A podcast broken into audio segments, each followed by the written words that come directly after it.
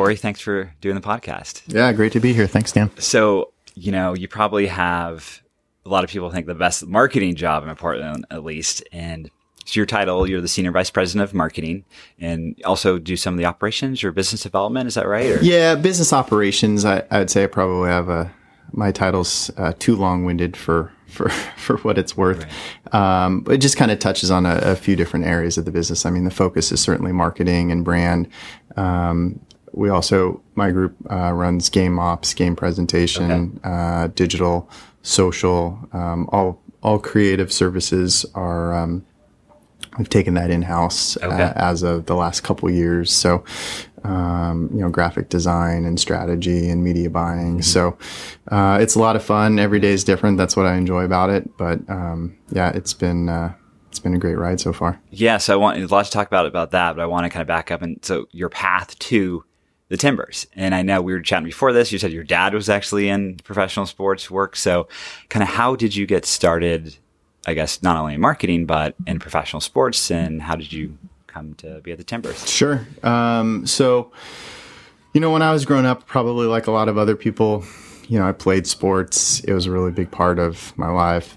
Big part of, um, you know, I just think familiar, familiarly, mm-hmm. um, you know, my sisters played, um, you know, through college and stuff. And, uh, you know, I, I was fortunate to play baseball in college, but, you know, I knew my career was going to end when I, I went to a smaller school in Boston called Tufts University. Oh, yeah. yeah. So um, it was a lot of fun to, to play baseball back east. It was, there were times where it was snowing on the field. That wasn't the most enjoyable. You can hardly feel your, yeah, yeah. hardly feel your fingers. Um, but it was a great experience. And, you know, Boston's a great city, obviously. Mm-hmm. Um, and so I, I, definitely knew that, you know, when graduation day came around, came around, um, I wasn't going to be playing anymore.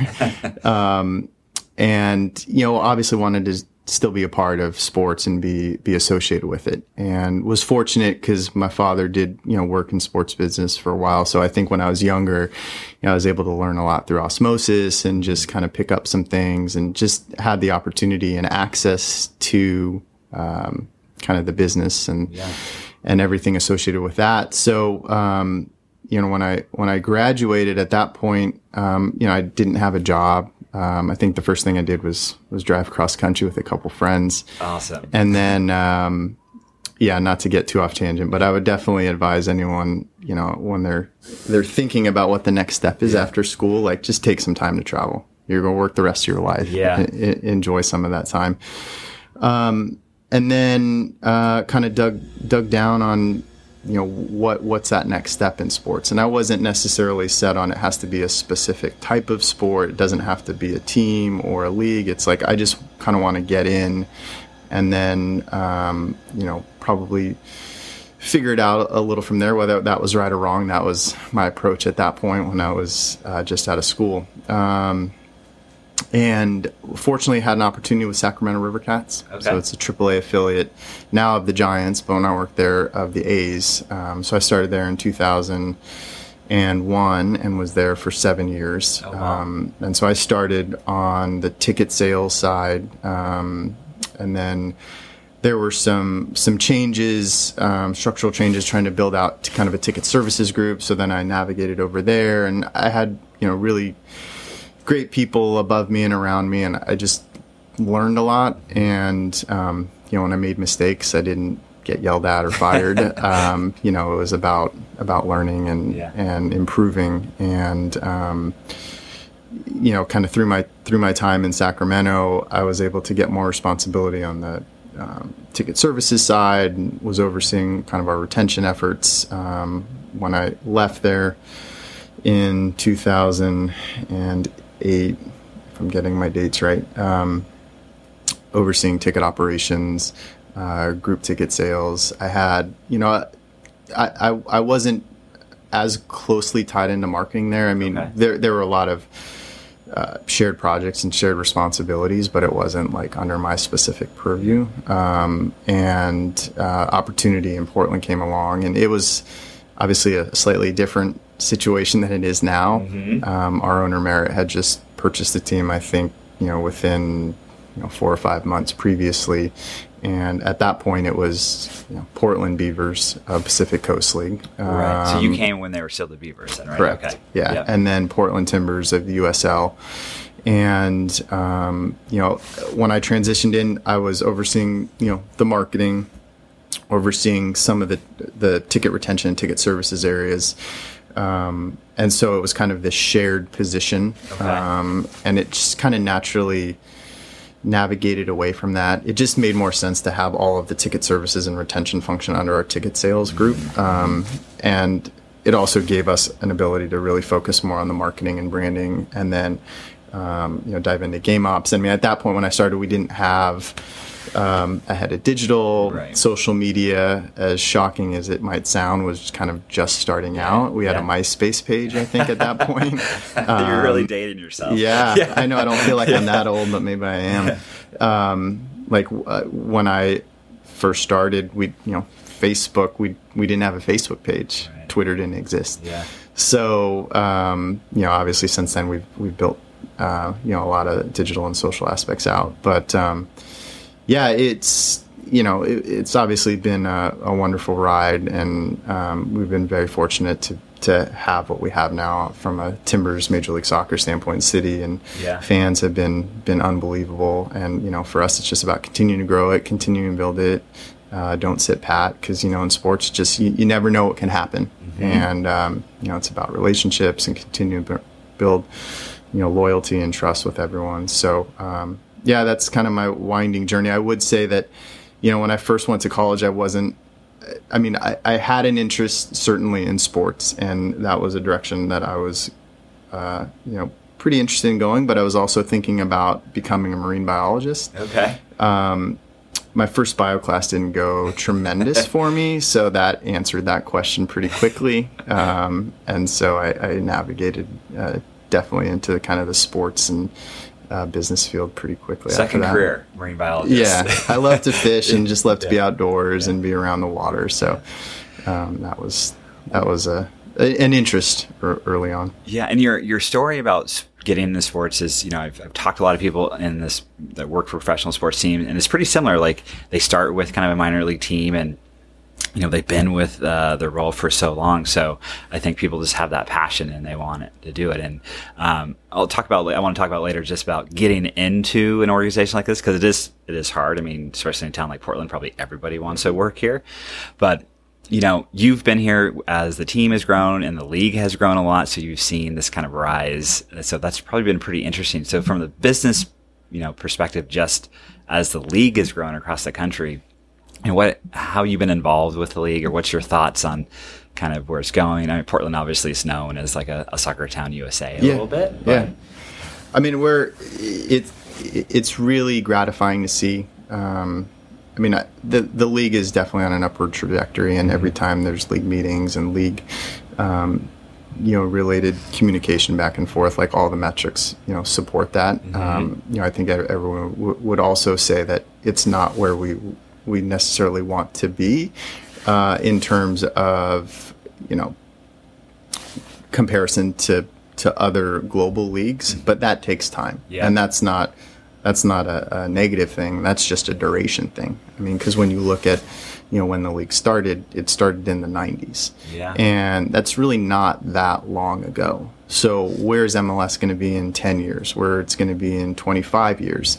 Um, all the metrics really support support continued growth, and that's pretty exciting to see. I mean, you you not you know it's not just about you know ticket sales and you know sponsorship revenue and all the you know fan development initiatives. It's also you know the growth of just the teams in the league from Right. a you know expansion standpoint. Uh, soccer specific stadiums, obviously, there's there's more of those coming on board, um, and a bunch of them that have already come on board as of as of this year um, in terms of um, both venues and uh, new franchises. Um, and that, to me, those are pretty strong metrics that say, hey, the league is heading in the right direction. And, you know, I, it's not really my position to, to comment on the play on the field, but um, I think everyone can agree that, you know, just the competitive nature of the league and, and the level of play has certainly uh, in, improved and increased, you know, even in the fairly short amount of time that we've Right. been a part of the league. So all of those things are, um, you know, we're, we're we're certainly really excited about it, and I think it sends a, a sets a wonderful foundation for growth uh, moving forward, both in the short term and the long term. Yeah, and you talk about expansion. Obviously, you guys have been in the news a lot at the stadium. You're so that's going to happen, right? You're going to expand the stadium, add some seats, or Uh, yeah, I mean, it it it looks, uh, you know, everything that that I've seen and obviously been privy to. That Yeah. yeah, that's certainly our, our plan, and um, you know, we're excited about that, and you know, working with the city, um, you know, as part of that project. But um, yeah, I mean, it's it's one of those things where I mean we're we're obviously been very fortunate to sell out every single regular season game in, in team history from a timber standpoint, and uh, you know Thorns do tremendous as well. They're averaging seventeen thousand, but there is a lot of a lot of demand and a lot of people that aren't able to necessarily get to games because they can't get tickets or they can't get the tickets that they want in the specific area that they want. So this helps um, address that and makes it um, feel even more inclusive in terms of you know allowing people the opportunity to engage with the brand and the team. So uh, we're certainly excited about that. yeah. And I mean, what's your, your waiting list is like ten thousand. Yeah, it's over that. It's about thirteen thousand right now, which is, uh, I mean, it's it's unbelievable. It's really a testament to the community in the city Yeah. and the region in terms of their support of the brand and the sport. Yeah, yeah. Well, you just kick your feet up, then I guess you got all the tickets sold. And Yeah, people say, "How are you sleeping right Yeah, now?" And. I say, "I'm sleeping pretty good, despite the fact of uh, you know I have a two year old." Um, Yeah, yeah. But no, it's it's uh, you know I say that in jest. I, I mean, for us, you know, we we probably have the luxury to maybe not focus as much on some of the tactical stuff from a game by game standpoint.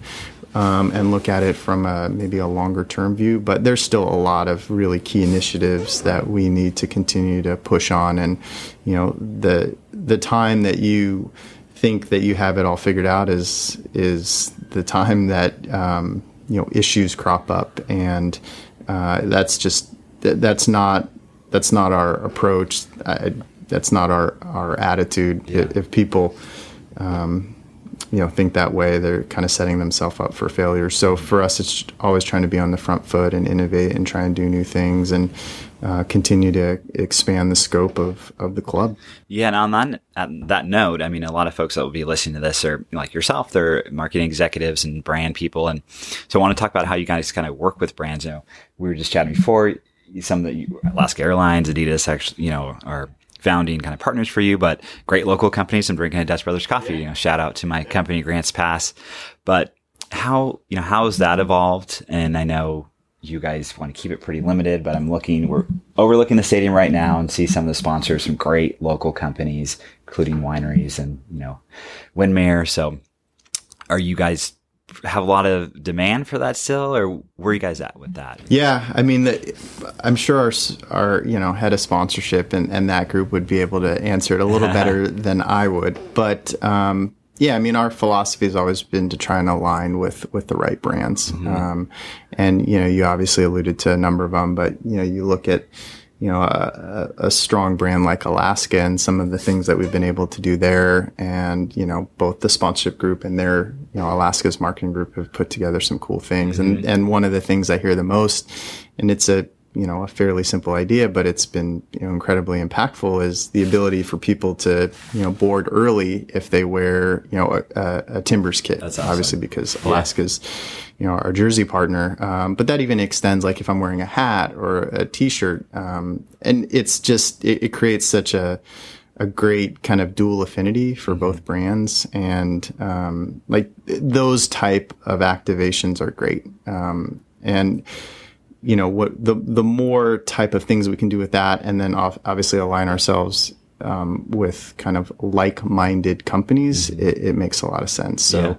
You know, the Alaskas of the world, Adidas, Widmer, uh, Dutch Bros. Um, you know, we, we want to continue to grow it, but I, I would say that you know our group um, from a sponsorship uh, and partnership marketing standpoint, it's more of a, a less is more philosophy, and really try and and do things a little differently and base it on kind of innovation and uniqueness as opposed to okay, hey, we're going to just do the standard deal of you know signage and Right.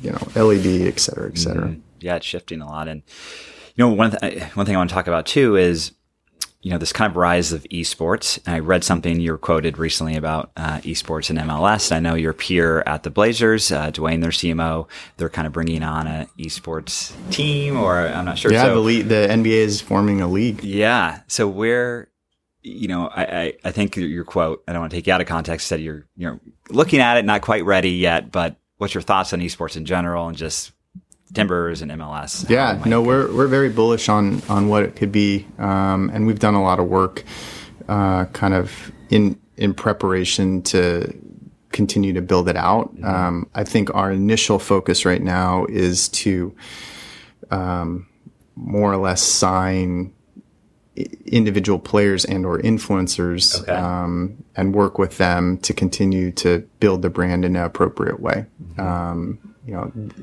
you look at the reach that some of these individual have and um, kind of their their approach. And again, this all needs to you know, just like a sponsor or just like a player, you want to make sure that you're like minded in terms of your approach to mm-hmm. things. Um, but the scope of, of their, you know, these esports influencers or players is, is really significant. I mean, just look at some of their social media numbers, you know, a million plus followers on YouTube or 500,000 followers. On, yet, no? We haven't. Okay. Uh, we're, uh, I just say we're working through some things. Okay. Um, and, you know, hopefully we'll be able to, um, announce something later okay. this year. Um, hopefully, with that caveat. But um, I just think there's a lot of potential for the space to just continue to kind of grow the brand and introduce it to uh, new audiences and yeah. new, and new people. Um, but yeah, I mean, when you look at at some of of, of these people, like um, you know, they, they have bigger followings than some like real sports teams across multiple leagues. It's crazy. So, yeah. Um, you know, and that's that's one area of esports, but that's one that we think um, could be pretty impactful.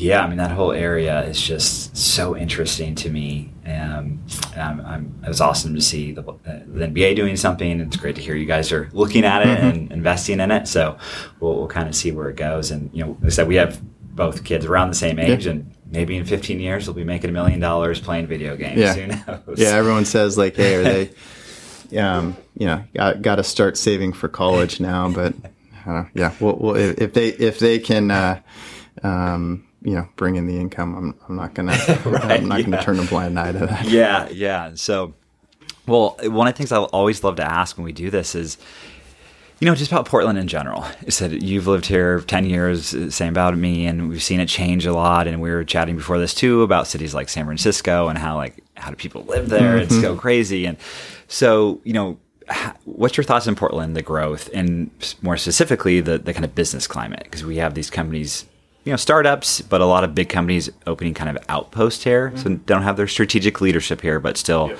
uh, these kind of like you know mini satellite offices. So, you know, what's kind of your thoughts on that? Good, bad, or? I mean, I, I see it definitely as a positive. Yeah. I mean, for us specifically through a lens of the timbers and the thorns, um, you know, it's continuing to you know, I, have said it before, you know, grow their brand and continuing mm-hmm. to engage both, you know, our core, but also introduce it to new people and just the scope of how many new people are coming to Portland, like that, that's tremendous yeah. for, for us. So, um, yeah, I know there's more traffic and some of those, uh, life issues that yeah. people probably complain about, but at the end of the day, um, you know, Portland and this community and livability is still you know super high, and it's yeah. a great community to be a part of.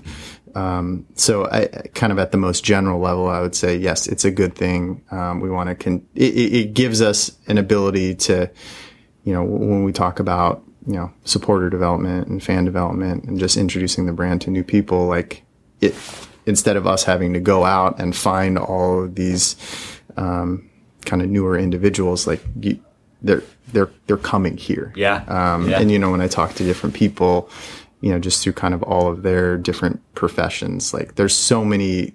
Just kind of hearing their experiences, like, hey, we're having, you know, there's so many new people coming in from out of the market, like um, that. That's tremendous opportunity for us, both from kind of an individual fan perspective, but also like you know larger scale kind of business relationships as well. Yeah, that's great. And um, so the last thing I want to kind of touch on is, um, you know, your company or your brand is one that folks coming out of college is probably one they really want to be part of. And you know, it's a small organization. Uh, I don't know how many folks you have kind of working staff here, but what's your kind of advice to you know people coming out of college they want to work for a sports team or even like Adidas or, or some uh, you know how how do they get into it? How do they get their foot in the door? Yeah. Or, Yeah, it's hard, and there's not you know a magic wand of if you do this, it's going to happen. yeah.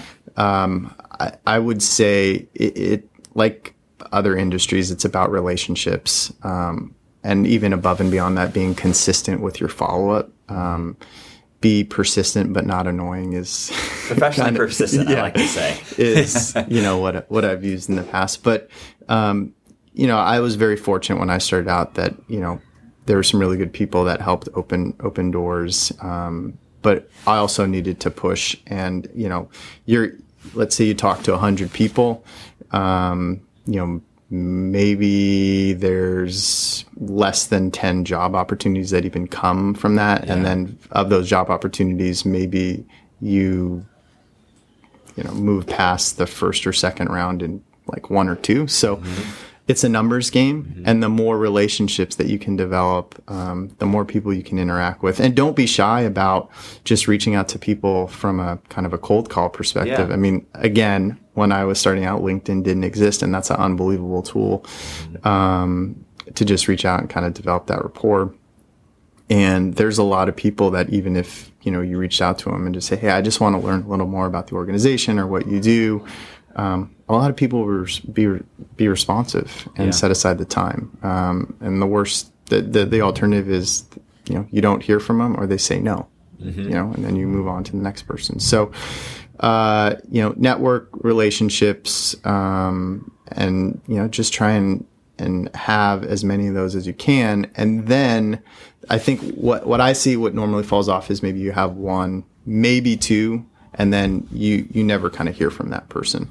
Stay in contact because you never know what's Right. going to happen in Yeah. terms of those organizations. So, you know, while I, I think it's unlikely, I mean, there could be a staff person that walks into my office tomorrow that says, Hey, I'm leaving for X, Y, and Z. Mm-hmm. And then I, you know, I immediately need to rehire for that. And the people, my, my initial thought is going to my network and or the people that I've talked to recently. Um, and yeah, we'll, we'll, we'll post it and do all of the kind of technical and traditional, um, job hiring practices. But if I have an existing relationship either with that person or through someone that I trust, Yeah. that is obviously going to, you know, th- those candidates are, are going to kind of come to the forefront. So, um, you know, I wish I could say it was more, uh, hey, do A, B, and C, and you'll be there. But, um, you know, Well, it's persistent and, Yeah. and, and, and being, and developing the relationships. and it's changed a lot like how kind of you get a job now and you know like people flip the script maybe they'll become an influencer right and you'll go after them and so it's uh this kind of this one of the podcasts we did was really about this project based economy that's starting now so The one other thing I would add is be different um, and put yourself in the shoes of someone that might be hiring. So, and I use this example. You know, you know, you see resumes all the time. So I don't know. I think your resume should be completely different and unique, and set yourself apart. You know, I want to see how how you think uh, and how you think differently, and you know, it's not just the status quo. And we had an individual, this person ended up getting the job. Um, he sent his resume on a log slab that was like literally etched, and he sent it to a few different people. Wow. And you know, that definitely Got got our attention, and um, he ended up getting a job in, in ticket sales and was you know a really strong performer Wow. um, for a while. And he has since left, but um, that's happened once in ten years, and I could probably count on you know, one hand how many times there's been kind of a really unique presentation of the candidate. There's nothing stopping people from doing that. Yeah. I mean, use be as imaginative as possible, and I, I those people will set themselves apart very quickly. i love that idea the log slab steal that well corey thanks so much for doing this it was great uh, chatting with you and uh, appreciate it Yeah, thanks for having me.